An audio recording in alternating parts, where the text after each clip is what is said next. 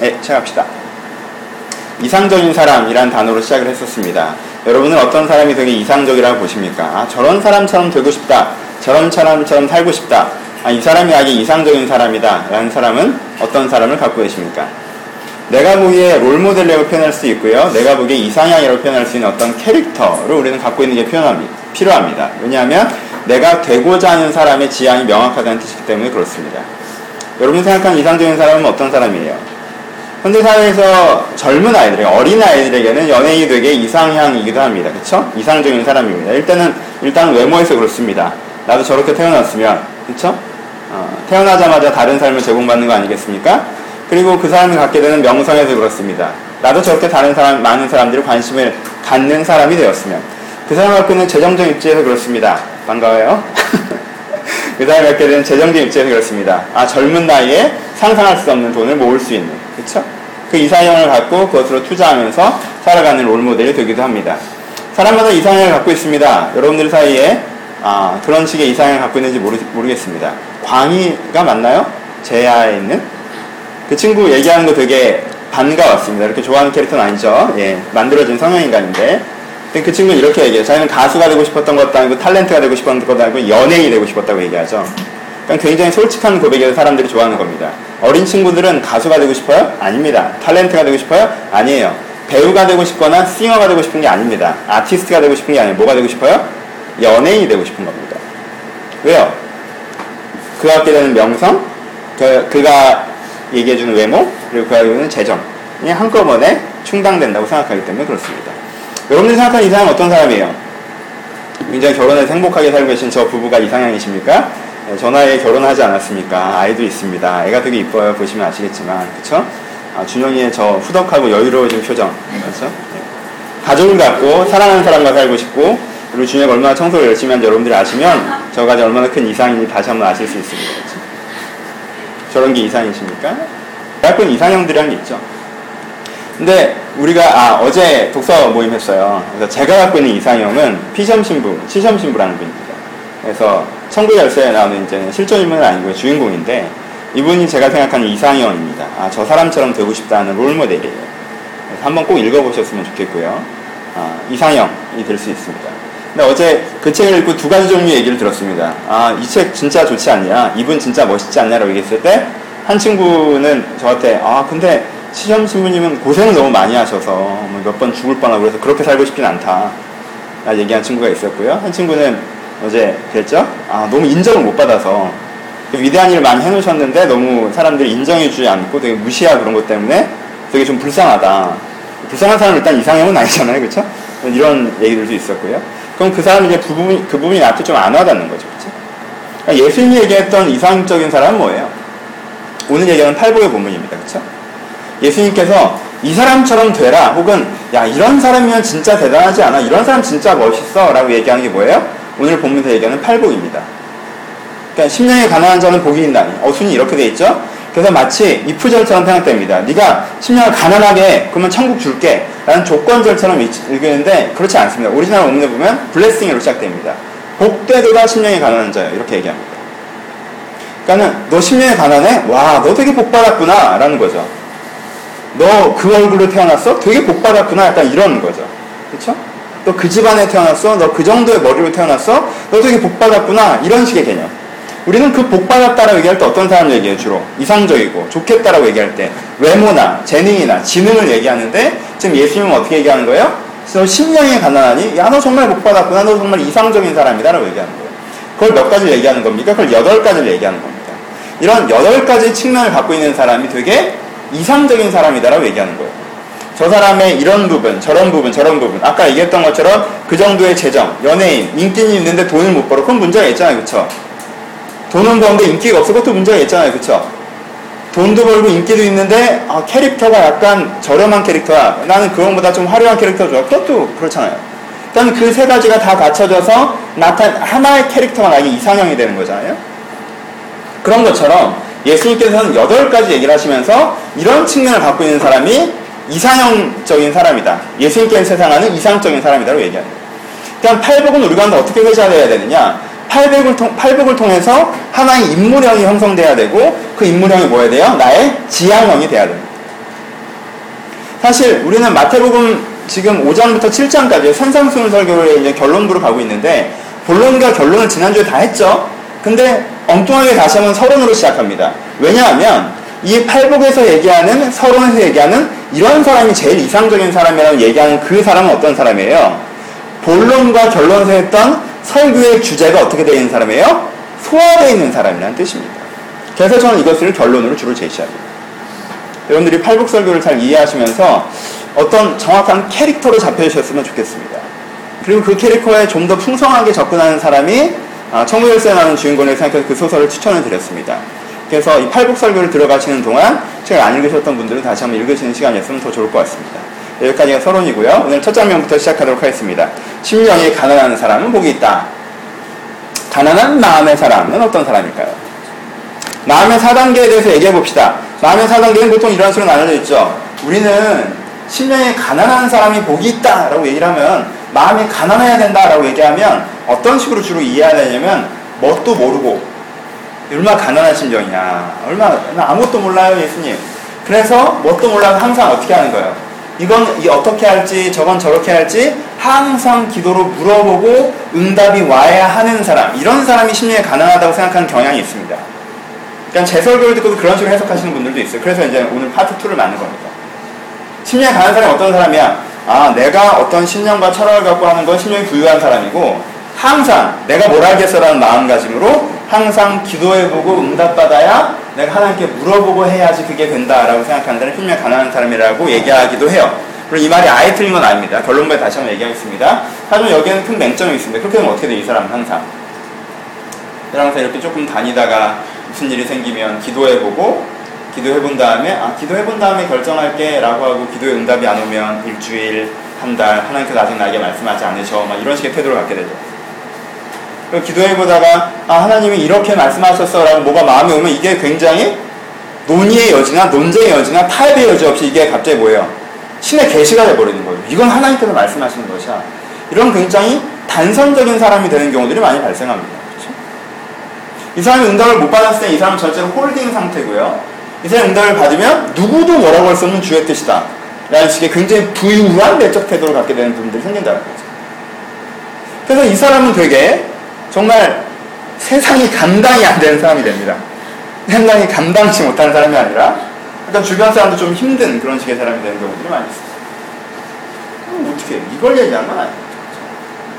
내적 정화의 그림을 먼저 그려봅시다. 첫 번째, 본문 빼고 일반론적인 얘기를 해봅시다. 일반론적인 얘기에서 처음에 제로, 첫 번째, 내면 상태 1단계에 있는 사람은 어떤 사람입니까? 뭣도 모르는 사람이죠. 그쵸? 뭣도 모르는 사람은 어떤 사람이에요? 하고 싶은 것도 없고, 할 줄 아는 것도 없고, 해야 될 마음, 해야 될 이유도 없는. 그쵸? 내면의 제로섬의 상태. 너는 인생에 대해서 기준, 인생에 대해서 철학, 인생에 대한 방향, 네 내면에 생기는 가치, 넌 어떤 사람이야? 라고 물어보면 깨끗하게 블랭크인. 정말 아름다운 땅이죠. 그렇죠? 돌 위에 돌 하나 얹혀지지 않는 평범한 광야 같은 이런 내적 상태의 사람. 그래서 뭘 해도 흥미가 없고 뭘 해도 열정이 없고 뭐에 대해서도 자기 의견이 없고 그냥 전체적으로 한 가지 톤만 있는데 뭐만 있어요? 저건 아닌 것 같은데 이 정도 톤만 있습니다. 근데 이 1단계 사람은 저건 아닌 것 같은데 톤이 있지만 거기서 뭘 하지는 못해요. 막 그건 아니다 라고 얘기하지 못해요. 왜? 첫 번째, 그만큼의 논리는 없습니다. 두 번째, 내가 그런 말 할 입장이 되나 라는 자신감이 없습니다. 이 사람은 전반적으로 약간 뭐라 그럴까요? 무관심하면서 안티하지만 특별히 그 안티를 드러내지 않습니다. 이게 내적 1단계, 그렇죠? 여러분 내적 1단계 어떤 사람이라고 생각하지 마세요. 어떤 영역일 때도 있어요, 그렇죠? 저는요 가끔 이렇게 경제 관련 대화에 들어가면 경제 원론 말고요. 뭐 투자 관련 대화들 많이 하잖아요. 요즘 나이 때, 제 나이 때 친구들. 그런 이야기 하면 되게 순수한 어린아이가 거예요. 나는 여기에 대한 뭐 어딜 해야겠다는 특별한 견해도 없고 열정도 없고 의도도 없고 그냥 전체적으로 저건 아닌 것 같은데라는 생각이 있지만 그렇다고 왜 아닌지 내가 타, 설명하기에 이런 어떤 그런 투자에 대한 어떤 그런 알지 못하고 그러니까 원론적인 경제란 뭐냐 이런 얘기를 하고 건강한 경제가 뭐냐 이런 얘기를 하면 내가 할 말이 많지만 그게 아니라 네가 천만 원 있으면 그걸 얻다 늘래라는 얘기를 하면 넌전 이제 정말 제로섬의 상태가 되는 거죠. 광에 돌 하나도 얹혀져 있지 않습니다. 그러니까 영역별인 거예요. 그렇죠? 저는 경제형이지만 어떤 분은 사회 나가면 자신감이 넘치는 분인데 이제 교회만 오면 이제 이 1단계인 분도 있죠. 특별히 믿고 싶은 것도 없고 특별히 안 믿는 것도 없는데 저건 전반적으로 아닌 것 같지만 특별히 자기 그렇게 얘기하는 건좀 그런 것 같고 이런 게 생기는 분이 있어요.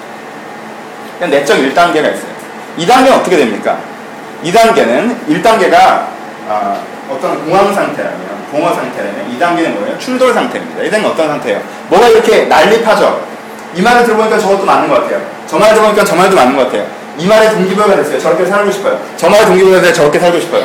와 정말 가치 있게 살고 싶어요. 근데 가치 있게 살고 싶은데 연봉은 3천 원 돼야 될 것 같아요. 이런 식으로 되는 거죠. 뭔가 여러 가지 가치가 난립하기 시작합니다. 그럼 어떻게 돼요? 그 가치가 어떻게 됩니까? 제로성인 상태보다는 복잡해지죠. 충돌합니다. 여러분 제로보단 이게 낫습니다. 그쵸? 제로는 전체적인 정서가 무관심과 우울입니다. 그쵸? 제로는 그냥 있다. 아, 나 하고 싶은 것도 없고 할줄 없는 것도 해야 될 일도 모르겠어. 그러면 나는 왜 사나? 하면 죽나 사나? 뭐 이런 식으로 돼요. 근데 두 번째 2단계를 가면 어떻게 돼요? 혼란스럽습니다. 그쵸? 이렇게 생각하면 이게 맞는 것 같고 저렇게 생각하면 저게 맞는 것 같아. 이러면 이게 안 되고 저러면 저게 안 됩니다. 그렇죠? 이렇게 하자니 의미는 있는 것 같으나 몸이 피곤한 것 같고 저렇게 하자니 편한 것 같으나 의미는 없는 것 같고 뭐 이런 식의 충돌이 생기는 거죠. 여러 개가 난립합니다. 그래서 논쟁 상황이 됩니다. 내부적으로. 그래서 이 내부적 논쟁 상황에 대해서 스스로 봐도 자기 일관성이 없습니다. 그렇죠? 이런 사람들이 가끔 등장합니다. 그럼 어떻게 교회 오면 얘는 그게 어, 주를 위해 사는 사람이죠. 주를 위해 헌신하고 의미와 가치를 추구하는 사람입니다. 학교 가다 보면 학교 가면 아 어디가 더 돈을 많이 주는지 어디가 더 안정적인 직장인지 하고 집에 가다 보면 어, 집에 가면 이제 전사죠 전사 왜 나를 이렇게 뭐 나를 건들지 마라 약간 자기 스스로 약간 일관성이 없어요. 그렇죠?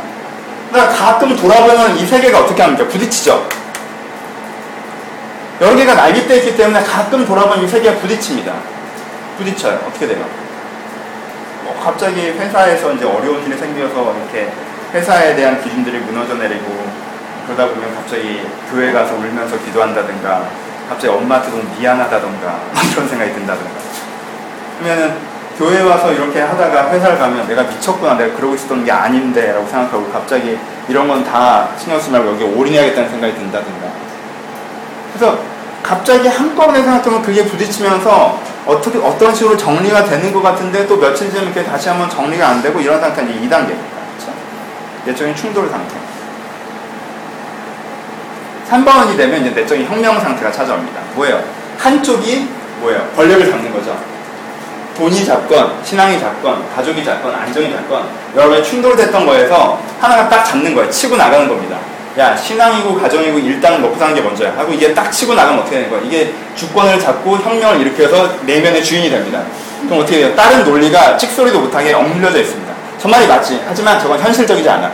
저 말이 맞지? 근데 어떻게 저렇게까지 하고 살아? 이렇게 딱 단독이 되는 거죠 신앙적으로도 마찬가지입니다 신앙적인 관점이 안쪽에서 혁명을 일으켜서 주권을 잡아요 그럼 어떻게 돼요 저렇게 사는 건 헛되게 사는 거야 이렇게 사는 건 의미가 없어 이게 의미가 있는 거야. 그러니까 내가 목표를 정하고 하나님께서 주신 비전에 따라서 내가 중간 계획을 설정하고 그것에 대해서 내 인생을 투자하며 살아가는 이 나름대로 스케줄형이 되는 거죠. 그렇죠? 이게 3단계입니다. 혁명 상태. 그러니까 혁명 상태가 되면 내적인 안정이 찾아옵니다. 그렇죠? 이게 4단계는 뭐예요? 일상 상태죠. 혁명은요, 한 번 정권을 잡는 거지만 정권을 잡은 다음에 어떻게 된 거예요? 그게 일상화돼서 삶에 배어 들어가요. 그게 신앙에 대한 것이건 그것이 세상에 대한 것이건 그것이 내가 어떤 재정적인 것이어야 되고 관계적인 것이어야 되는 것이건 그것이 기준이 돼서 그것이 내 안에서 그냥 녹아 들어가는 상태. 그래서 특별히 막 이렇게 이건 이렇게 해야 되는 거야. 나는 비전으로 살고 있어. 막 이렇게 표현하지 않고 그냥 다 그렇게 사는 거지. 라는 마음으로 그렇게 진짜 어느 정도 이상 살아내고 있는 상태가 되는 게 이제 4번째 일반 상태. 심리에 관한 건 어떤 상태입니까? 1번이에요? 2번이 1, 2번은 가난한 거고 3, 4번은 부유한 겁니까? 근데 무슨 얘기를 하고 있는지 알겠죠? 심령에 가난한 건요, 심령에 가난한 건 이 1, 2, 3, 4단계의 아래쪽, 내적으로 미숙해야 된다는 뜻이 아니라 이 1, 2, 3, 4 단계를 어떠한 컨텐츠로 진행하는가가 가난함에 대한 문제예요. 다시 이제부터 설명할 건데 심령에 가난하다는 건 내적인 공황 상태에 있는 걸 얘기하는 게 아닙니다. 아무것도 몰라서 하나님께만 물어보고 하나님께서 돌아나 딱 들어주면 이게 맞대요. 왠지 모르지만 이게 맞다고 응답이 왔어. 그러니까 이렇게 해야 되는 거야. 왠지 몰라. 이렇게 사는 게 아닙니다. 그러면은 3, 4번처럼 뭔가 자기 확신과 성능과 기준이 있어서 이렇게 하는 거고 하나님 뜻대로 저렇게 가야 되면서 그래서 나는 이렇게 해야 되는 이런 어떠한 철저한 사고방식이 잡혀 있어서 능동적으로 사는 것인가? 그것도 약간 아니죠. 4단계를 심령의 가난함에 대한 관점으로 다시 풀어봅시다. 1단계. 1단계에서 심령의 가난한 사람은 어떻게 해야 돼요? 여기서 뭐, 어, 뭘 해야 됩니까? 주님께 뭘 배워야 돼요? 기준을 배워야죠. 그렇죠? 내적인 공백 상태예요. 내적인 공황 상태입니다. 그러면 기준을 누구한테 배워야 돼?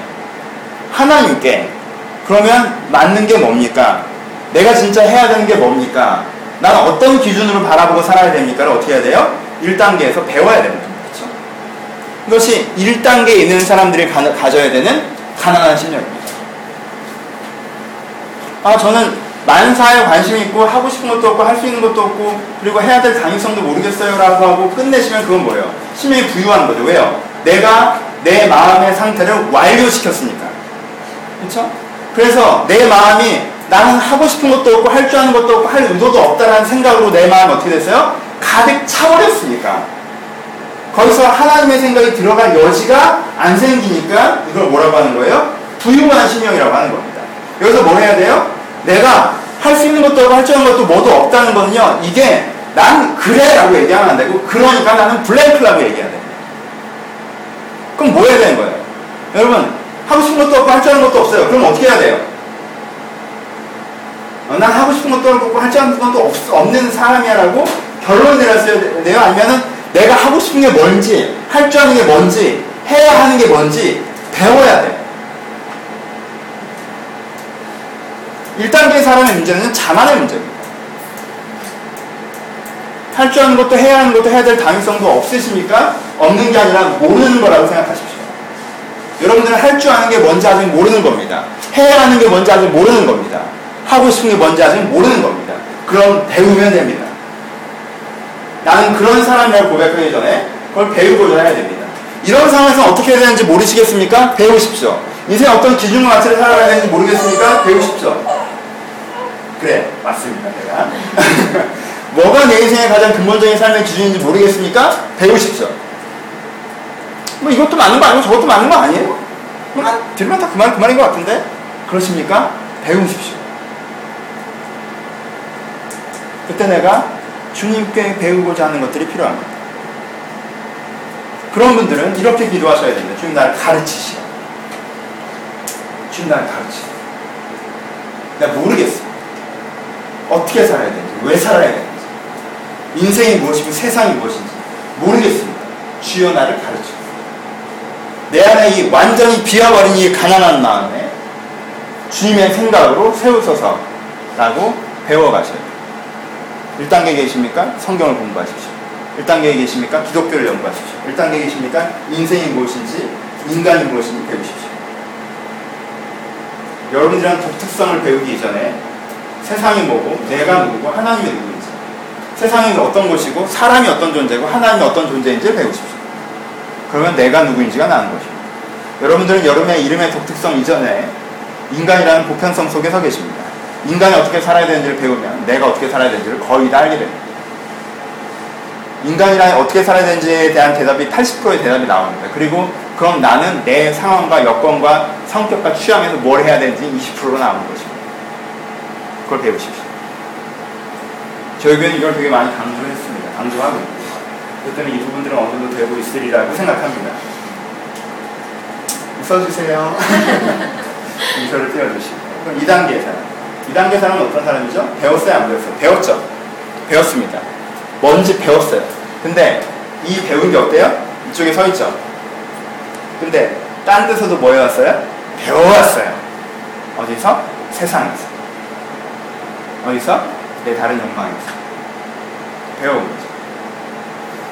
아, 주님의 뜻대로 하면 이렇게 살아야 되는 게 맞는구나. 라고 A를 배웠어요. A를 배워놓으니까 뭐가 보여요? 사람이요. 아무것도 없다고 할 때는 아무것도 없는 줄 알았더니요. 하나를 배워보니까요. 밑에 뭐가 툭툭 치고 올라오는 거죠. 그래도 나는 이 정도 성공은 하고 싶은데. 그 정도, 나, 그래도 나는 이 정도 재정은 해야겠는데. 그래도 나는 이 정도 안정적인 가정이 있어야 되는데. 왜냐하면 내 남편은 얼굴은 포기해도 키는, 키는 포기해도 얼굴은. 난 다 이래도 이건 이렇게 돼야겠는데? 라는 뭔가가 또 서 있다는 거죠. 그리고 그게 하나님의 기준들이랑 일정 부분 충돌하는데 그 충돌을 불편해하고 어떻게든 화해를 시키려고 한다는 거죠. 2단계 내면. 여러분, 2단계 자체는 자연스러운 현상입니다. 내가 하나님의 생각을 배웠어요. 근데 다른 생각이 또 있습니다. 또 이걸 충돌합니다. 충돌 상태에 있어요. 그럼 어떻게 해야 됩니까? 내가 내 내면이 충돌 상태에 있을 때.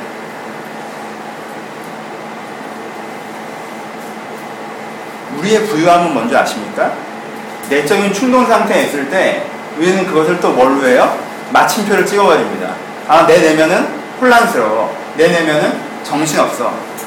하나님 뜻을 배웠더니 오히려 더 마음이 힘들어. 그러니까 이건 전적으로 불편한 거야.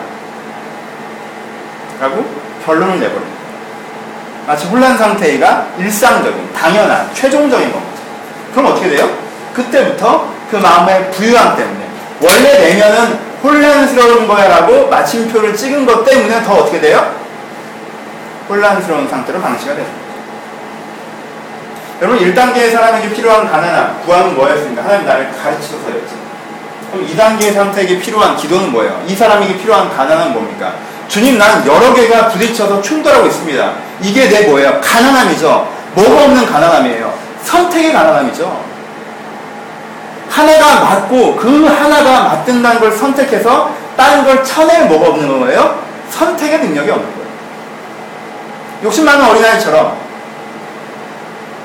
두 가지를 한꺼번에 잡고 이걸 놓으면 이게 아쉬 아니 이, 이걸 놓아야 이걸 먹을 수 있는데 혹은 이걸 놓아야 이걸 먹을 수 있는데 끈이 묶여 있어요. 한쪽으로 당겨야 됩니다.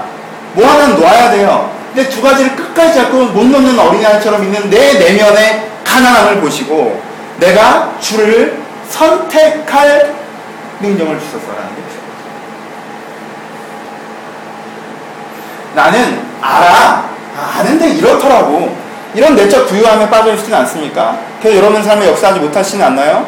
여러분들이 세속적인 사고방식에 가득 차 있을 때 그게 다가 아니라고 생각해서 혹은 내 안에 뭐가 제대로 없을 때 이건 아니라고 생각해서 뭔가 배우고자 하지 않으셨습니까? 알아가지 않으셨습니까? 알아보니까 어떤가요? 상황이 다 정리되던가요? 아니요. 아니까 더 복잡해졌죠.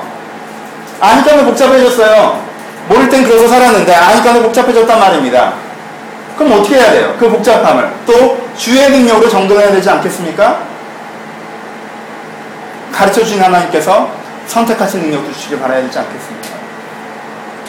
여전히 판단자 자리에 서서 아 하나님 다시 한번 들어보시라고요. 주님 뜻대로 하는 게 좋죠. 근데 그렇게 하면 이게 안 된다니까요. 이 부분은 또 어떻게 하고? 그러니까 내가 선택을 못하지. 라고 계속 얘기하지 말고 그것을 여러분들의 욕심이라고 규정하시고 선택할 능력을 구하셔야 돼요. 주님의 그 선택한 다른 표현을 하면 주의 의지를 구하셔야 돼요. 첫 번째는 주의 생각을 구하는 것이라면 두 번째는 주의 의지를 구하는 것입니다. 세 번째. 우리는 약간 이런 식의 오해들을 합니다. 굉장히 건강한 기독교인들이 굉장히 잘 해내고 있다가 뜬금없이 좌초하는 것을 볼 때가 있습니다. 이 사람은 선택하지 않은 사람이에요. 이 사람의 사고방식은 기독교적인 사고방식입니다. 이 사람이 원하는 성공은 나를 위한 성공이 아니라 주를 위한 성공입니다. 내가 가치 있게 사는 게 목적이에요. 그렇기 때문에 오늘을 플래닝합니다. 오늘을 계획하고요. 사람들이 어떻게 대해야 될지 결단했어요. 사람들을 온유하게 대하기로 결정했습니다. 사람들을 긍휼히 대하기로 결정했어요. 내가 욕망에 반응하지 않기로 결정합니다. 내가 그리고 좀 더 나은 세상이 되기 위해서 내 인생을 살아가기로 결정했습니다. 그래서 좀 더 나은 세상과 좀 더 나은 내가 되기 위해 살아가는 것을 위해서 인생을 투자하며 사람들을 온유하고 사랑으로 대하기를 결정해 그 사람들이 그렇게 대해나가고 내 욕망을 대적하면서 내가 진짜 더 건강한 인격이 되어가고자 하는 내적 planning 가운데 내면과 관계와 사회적인 view를 보면서 이 사람이 살아갑니다. 3단계죠. 그러면은 부유해지는 거 아닌가? 이쪽은 내적으로 부유해지는 거잖아요. 그렇죠? 그럼 우리는 가난한데 내적 부유를 얻어야 되는 거잖아요. 여러분, 이 사람이 범할 수 있는 가장 큰 실수가 뭔지 아십니까?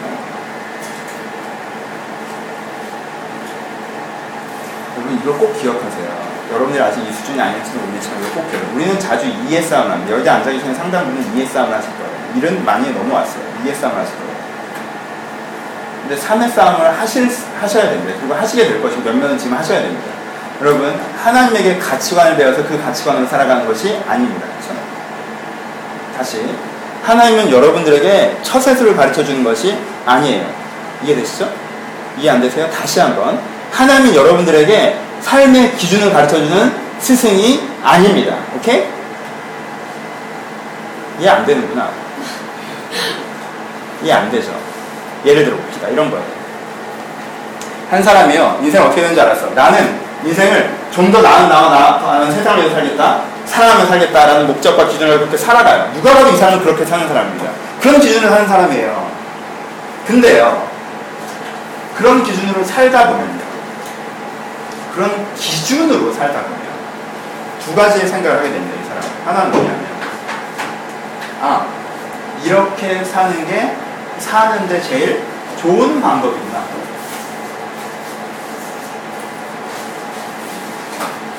사람이 이렇게 사는 게 제일 사람답게 사는 것이고 제일 건강하게 사는 것이구나 라는 것 그리고 또 하나 아 너무 극단적인 경우에 그러니까 이 경우에 너무 힘들어서 이렇게까지 적용하기는 좀 피곤하구나 두 가지 경우를 만나게 됩니다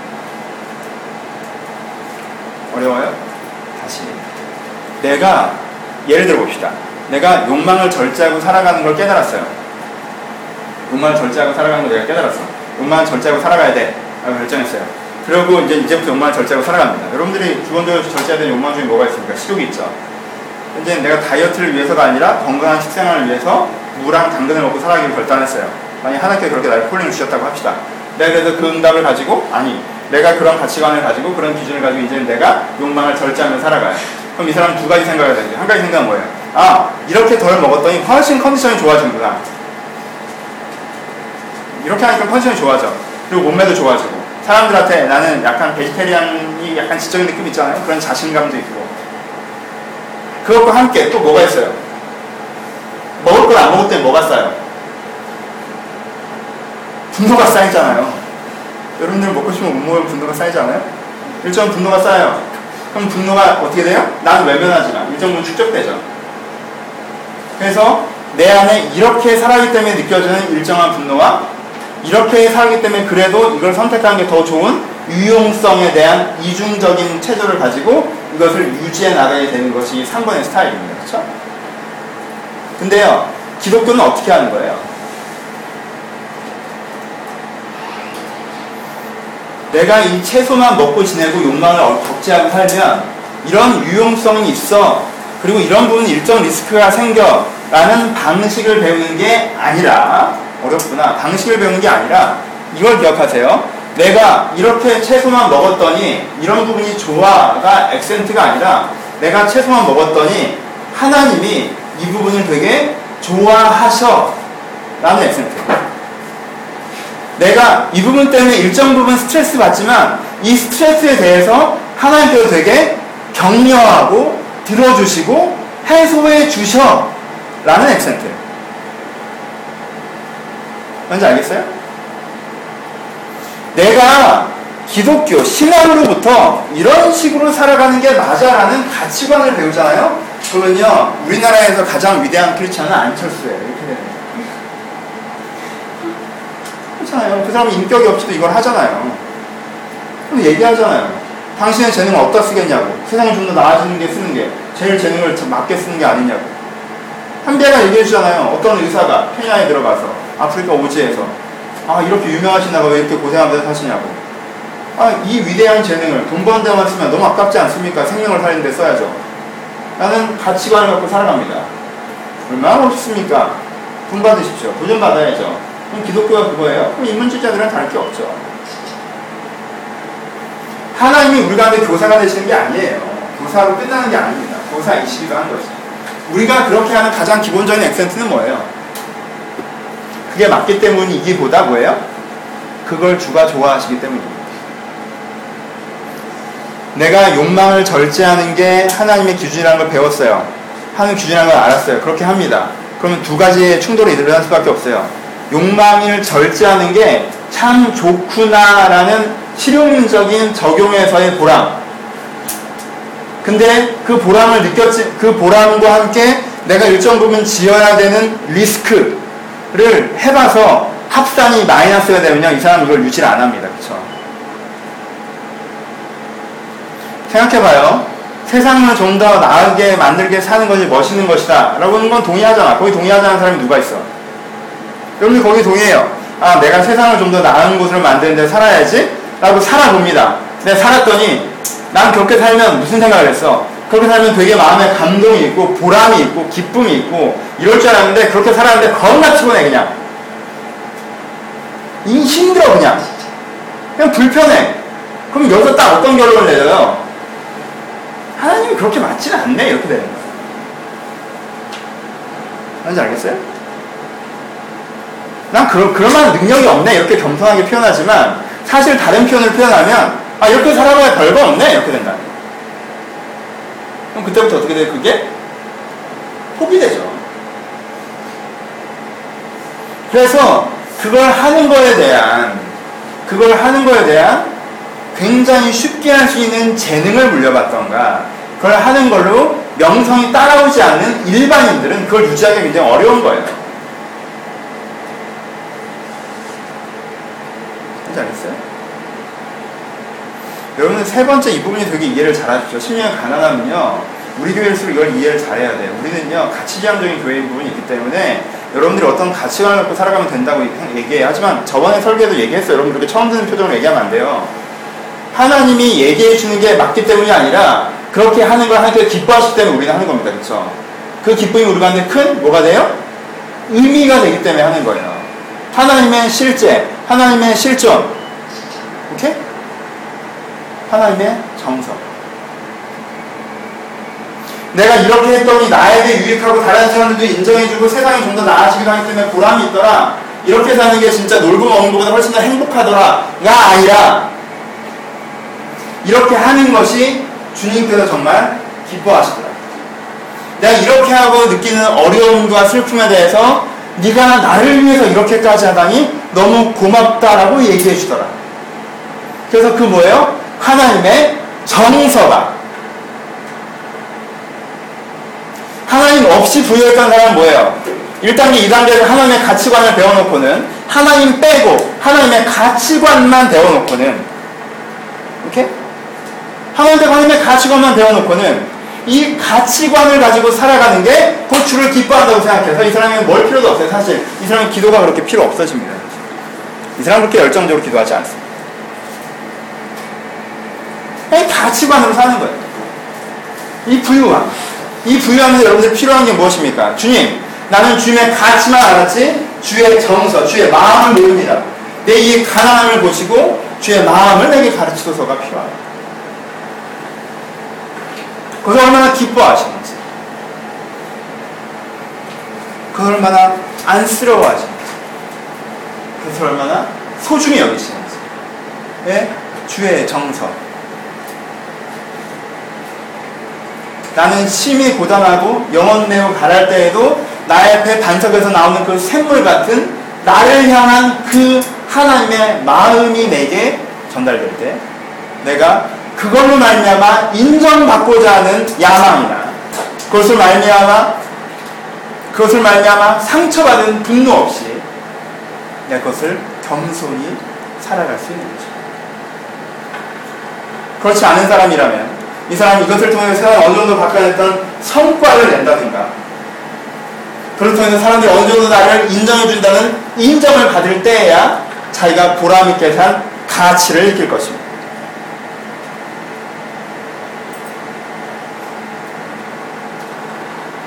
우리 마음은 그렇게 연약합니다. 우리의 정서가 필요하다. 세 가지를 합쳐봅시다. 첫 번째, 우리는 뭘, 뭐에 대해서 구해야 돼요? 우리의 가난은 뭘 구해야 됩니까? 하나님의 지성을 구해야 됩니다. 두 번째, 우리는 뭐에 대해서 구해야 됩니까? 하나님의 의지를 구해야 됩니다. 세 번째, 우리는 뭘 구해야 됩니까? 하나님의 정서를 구해야 됩니다. 우리는 그러니까 무엇에 가난한 것입니까? 우리는 하나님에 대해 가난한 것입니다. 우리는 하나님 없어 가난한 것입니다. 그러니까 우리는 항상 가난한 것입니다. 우리는 항상 가난하고 하나님이 우리의 부유함이 되십니다. 그렇게 고백하는 것입니다. 내가 내면으로 황폐해서 난 아무것도 몰라요. 막 이렇게 되는 게 아니라 그냥 한 건건마다 주님 이건 어떻게 해야 돼요? 이렇게 그래 그럼 그럼 그렇게 하고.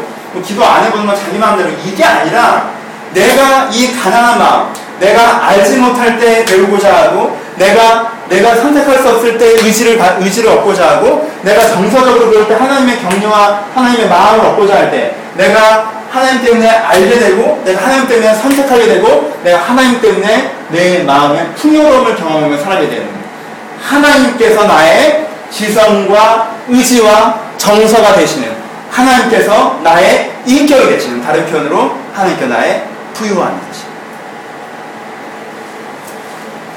그것이 신령에 가난한 자를 받는 복입니다.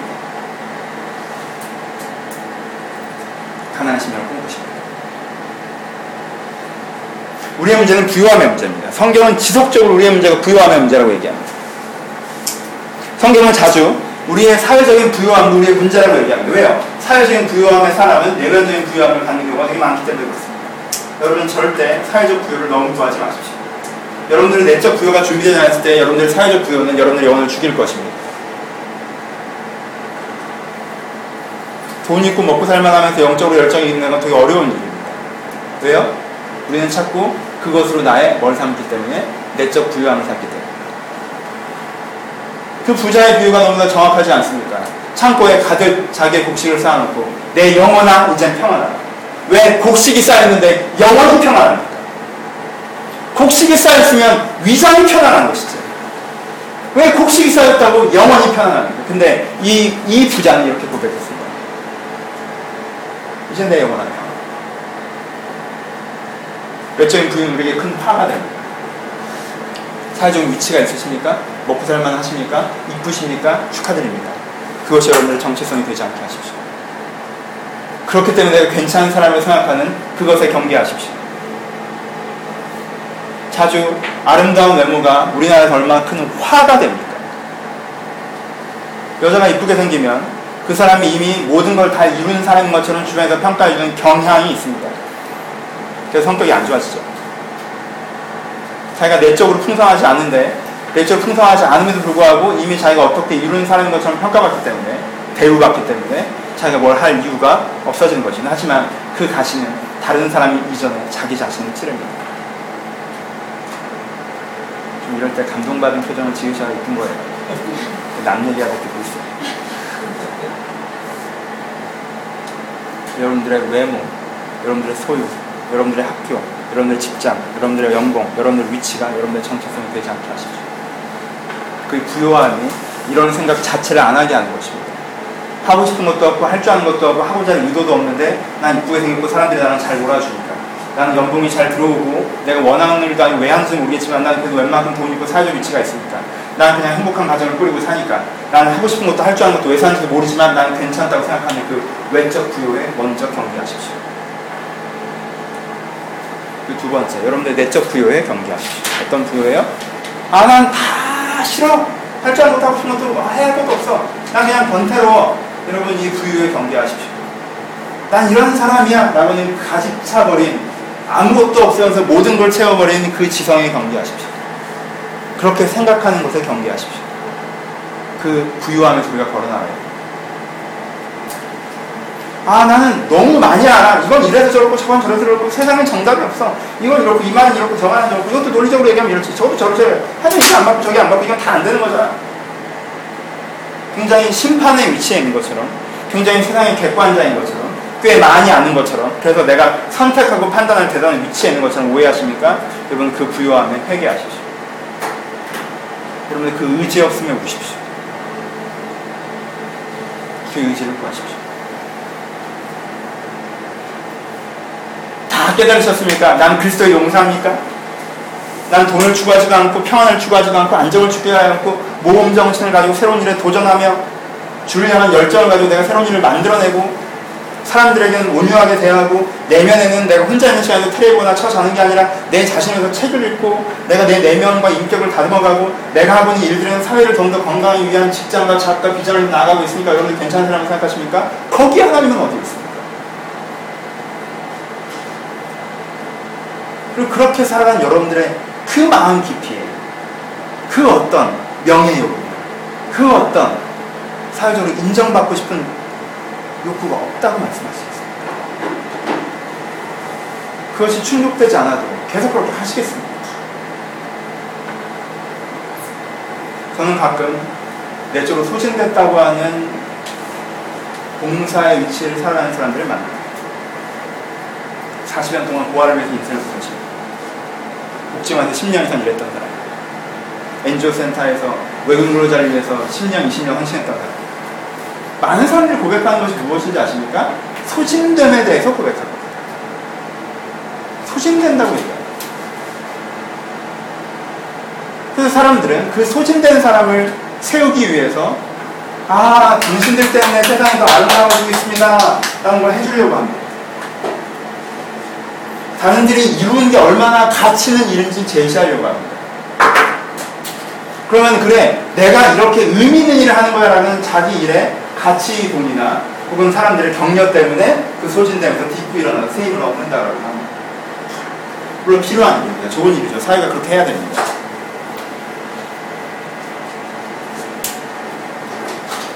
근데 그게 여러분들의 패턴과 근거랍니다.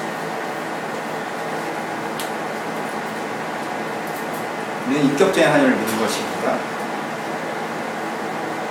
공자, 맹자 믿듯이 인생은 이렇게 살아야 된다는 가르침을 얻는 거로 무엇이 다르겠습니까? 여러분 그 다음 한 발자국이 종교다운주의로 가는 거죠. 가치관을 배우는 것이라면 우리의 가치와 우리가 얘기하는 사랑과 유교가 얘기하는 인과 이슬람이 얘기하는 순정과 힌두가 얘기하는 모든 사람의 내면에 있는 신에 대한 이야기가 뭐 그렇게 다르겠습니까? 기독교는 하우가 다른 것이지 왓이 다른 게 아닙니다. 모든 사람은 자기의 본성을 들어보면요. 인간의 양심이 자기에게 율법이 된다고 성경도 말씀하셨습니다. 양심이 자기에게 율법이 됩니다. 율법 핵심을 가르친다는 거예요. 뭐예요? 사람은 자기 혼자 살아가려고 하면 안 되고 이타적으로 더불어 살아가려고 할 때 진정한 사람답게 살 수 있다는 겁니다. 이걸 모르는 사람이 누가 있습니까? 자기의 양심을 깊게 들어가는 누구나 이 율법에 승리할 수 있다는 것입니다. 그래서 하나님께서 누구도 죄 없다고 못하실 거라고 얘기하신 것입니다. 니체가 신을 죽었다고 했죠? 하지만 니체의 책을 읽어보십시오. 그 사람 얘기는 기독교랑 얘기랑 너무나 흡사합니다. 인간의 가장 큰 문제는 무엇인지 아십니까? 인간, 인간이어서 문제입니다. 인간이 이기적이고 자기만 알고 자기의 생각을 매몰되어 있기 때문에 인간이 초인이 돼야 된다고 얘기합니다. 기독교에서 얘기하는 세 사람입니다. 그 사람이 그 사람입니다. 근데 니체는 각성에 의해서 교육에 의해서 그렇게 된다고 얘기하는 것이죠. 기독교는 그렇게 되는 게 아니라는 거죠. 그렇게 안 된다는 것입니다. 그러면 그 실패기를 가져가십시오. 여러분은 거기서 자만하거나 소진될 것입니다. 그것 때문에 하나님께서 기뻐하심을 내가 느끼지 못하는 그 정서적인 가난에 놓으십시오. 주의 마음을 느끼지 못하고 주의 사랑을 느끼지 못하고 주의 감동을 느끼지 못하고 그것으로 채우십시오. 그런 갑시다. 그러니까 지금 내가 어느 단계인지 여러분이 생각하실 필요가 있습니다. 그렇죠? 물론 일괄적이지 않습니다. 사람은 다면적입니다. 어떤 측면은 이쪽 단계고 저쪽 측면은 저 정도 단계일 수 있습니다. 그렇죠? 그러니까 그 여러분들의 스스로의 어떤 단계인지 생각하시면서 건강하게 여러분들의 가난을 증명하시고 부유함으로 나가셔야 돼요. 나의 부유함이 아니라 뭐예요? 그가 나의 부유함 되심으로 나가야 된다는 것입니다. 하나님이 가르치신 것, 주님께서 주시는 의지, 그리고 주님께서 주시는 정서. 물론 가르치시는 것은요 상존적일 수 것처럼 보이기도 합니다. 하지만요 이것이 다 내 것이라고 얘기할 수 없을 만큼 상존적이지 않습니다. 하나님께 배우셨죠? 기억나십니까? 기억 잘 안 나죠? 그렇죠? 하나님께 배운 건요 신기하게 기억 잘 안 납니다. 은혜 받고 깨달은 건요 정말 은혜 떨어지면 기억이 안 납니다. 정말 신기한 지식입니다. 원래 지식은 내 안에 축적되어 있어야 되는데 여러분들 정말 깔끔하게 까먹습니다. 내가 얼마나 의미 있는 존재인지 인생을 어떻게 살아가야 되는지 내가 무엇을 하고 싶은 사람인지 배우셨죠? 근데 기억이 안 나요. 그래서 하나님 나의 부유함 하는 거예요. 왜? 계속 주께 우리가 배워야 되기 때문에 그렇습니다. 여러분 한 번의 선택, 주님의 도움을 받았다고 다음에도 그럴까요? 아니요. 선택 때마다 우리는 주님의 권능과 의지가 필요합니다. 내가 주의 것을 선택할 수 있도록 오늘도 처자지 않은 걸 선택할 수 있도록 오늘도 내가 이 주님의 말씀을 읽는 걸 선택할 수 있도록 오늘도 기도하는 것을 선택할 수 있도록 선택의 문제로 공부받아요. 기도를 선택하지 못하셨습니까? 가난한 여정이 있으면 됩니다. 내가 기도하기를 원하는 마음.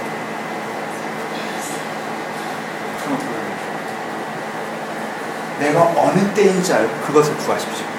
내가 하나님의 생각을 구할 때였지. 다 까먹으셨습니까? 주여 나를 기억하게 해달라고 기도하십시오. 알게 해달라고 기도하십시오. 알겠는데 그쪽으로 마음이 안 가십니까? 기도하십시오. 내가 그쪽으로 마음이 가게 해달라고. 내 의지는 자꾸 이쪽으로 처박히니까 그쪽으로 갈 의지를 구하십시오.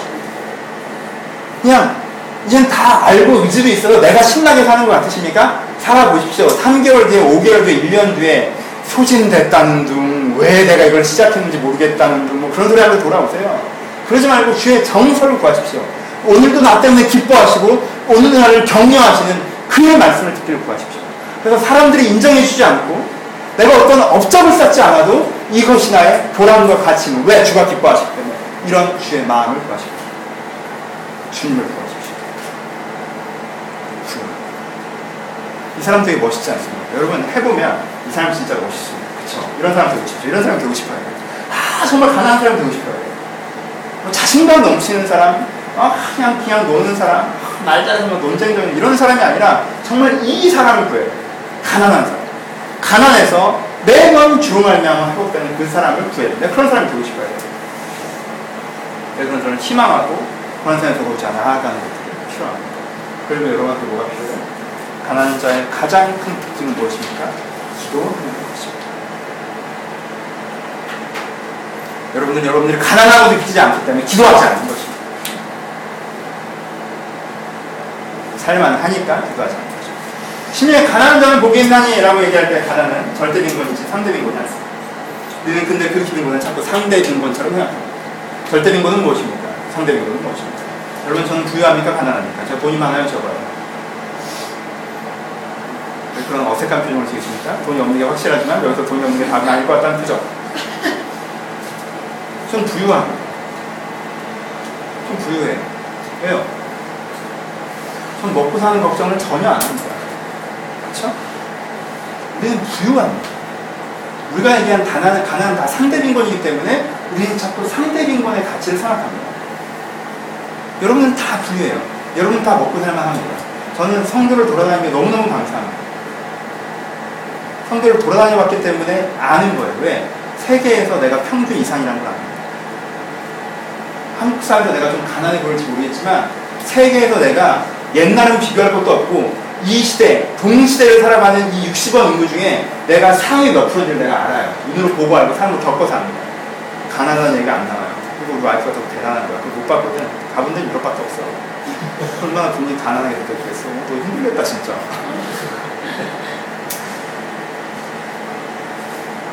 이런 가난을 얘기하는 게 아니에요. 우리는 다 부유합니다. 상대 빈곤은요, 마음만 고쳐먹으면 돼요. 상대 빈곤은 마음만 고쳐먹으면 돼. 내가 얼마나 부자인지 욕조 속에 누워있어도 느낄 수 있어요, 상대 빈곤은. 마음만 고쳐먹으면 돼요. 하지만요, 절대 빈곤은 없어요. 어때요? 이틀째 굶었어요. 마음 고쳐먹으면 돼요? 이틀 굶었는데, 자꾸 굶었다고 생각하지 마. 굶었다고 생각하는 게 굶주림을 느끼게 하는 거야. 굶주림이란 내가 어떤 느끼는 정서적인 반응이지? 그걸 어떤 실제적인 사건과 연결시키면 안 돼. 이런다고 굶주림이 없어집니까? 영적 기가라면 어떻게 느끼는 것입니까? 상대 빈곤처럼. 아, 더 은혜로운 사람을 봤더니? 아, 나도 좀 저래야 되는데. 더 부자인 친구를 봤더니? 어, 내 연봉은 너무 적어. 이거 말고 더 은혜로운 사람을 봤더니 어, 난뭐 하는 거지? 이건 상대 빈곤이고. 여러분들 안에 절대 빈곤의 가난함이 있어야 되는 거예요 신명에 내가 오늘도 주의 가르침이 없으면 주의 의지가 없으면 주의 정서가 없으면 살게 되지 않는다는 이게 없는데 사라진다면 나는 지금 잘못 살고 있는 거라는 절대 빈곤의 가난함이 있습니다 우리가 기도합니다 여기서 띠가 시작됩니다 어떻게 되죠? 절대민권의 가난함을 아는 사람이 기도를 하게 되고 기도를 하는 사람이 절대민권을 알게 되는데 절대민권을 아는 사람이 기도를 하게 됩니다. 이렇게 됩니다. 그렇죠? 아, 여러분들 절대인본을 깨달았어요. 알았어요. 그럼 어떻게 돼요? 지금부터 기도를 하십시오. 그럼 절대인본을 진짜 깊이 알게 되는 거예요. 그럼 다시 기도하게 되겠죠. 네이비 세팅. 아, 목사님, 그래요. 치매에 가능한 걸 진짜 알아야 기도를 하는군요. 전 근데 진짜 모르니까 기도를 안 하겠죠? 어떻게 해야 되죠? 기도를 해야지 그걸 알게 되나요? 하지만 기도를 해야지 알게 된다고 하지만 그걸 알아야 기도를 하게 된다고 했잖아요.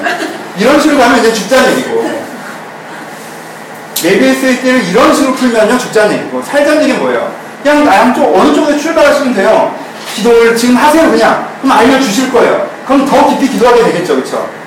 이걸 지금 알았잖아요. 들었잖아요. 목사를 한 시간 넘게 지금 떠들었잖아요. 알았잖아요. 그럼 기도를 하십시오. 그럼 그 기도를 하니까 이제 제대로 내 걸로 알게 되겠죠. 그럼 그게 더 기도하면 안될 거고. 기도하십시오. 네, 여러분들 가운데 생각을, 의지를, 정서를 공급하시는 하나님을 만나십시오. 인격적인 하나님과 소통하십시오. 그 하나님이 여러분의 생각과 의지와 정서를 바꾸시는 걸 아시지 않습니다. 경험하지 않으셨습니다. 그걸 구하십시오. 그리고 주가 나의 부여한 것이다 고백하십시오. 바울이 얘기했습니다. 우리는 아무것도 없는 자이나 모든 것을 가진 자. 왜? 우리는 가난한 자이나 주가 나의 부유한 되신다. 무슨 일을 만나지만 모든 상황 속에 들어가지만 만사 형통 그 하나님의 되심 이라는 소망이었으면 좋겠습니다. 기도하겠습니다.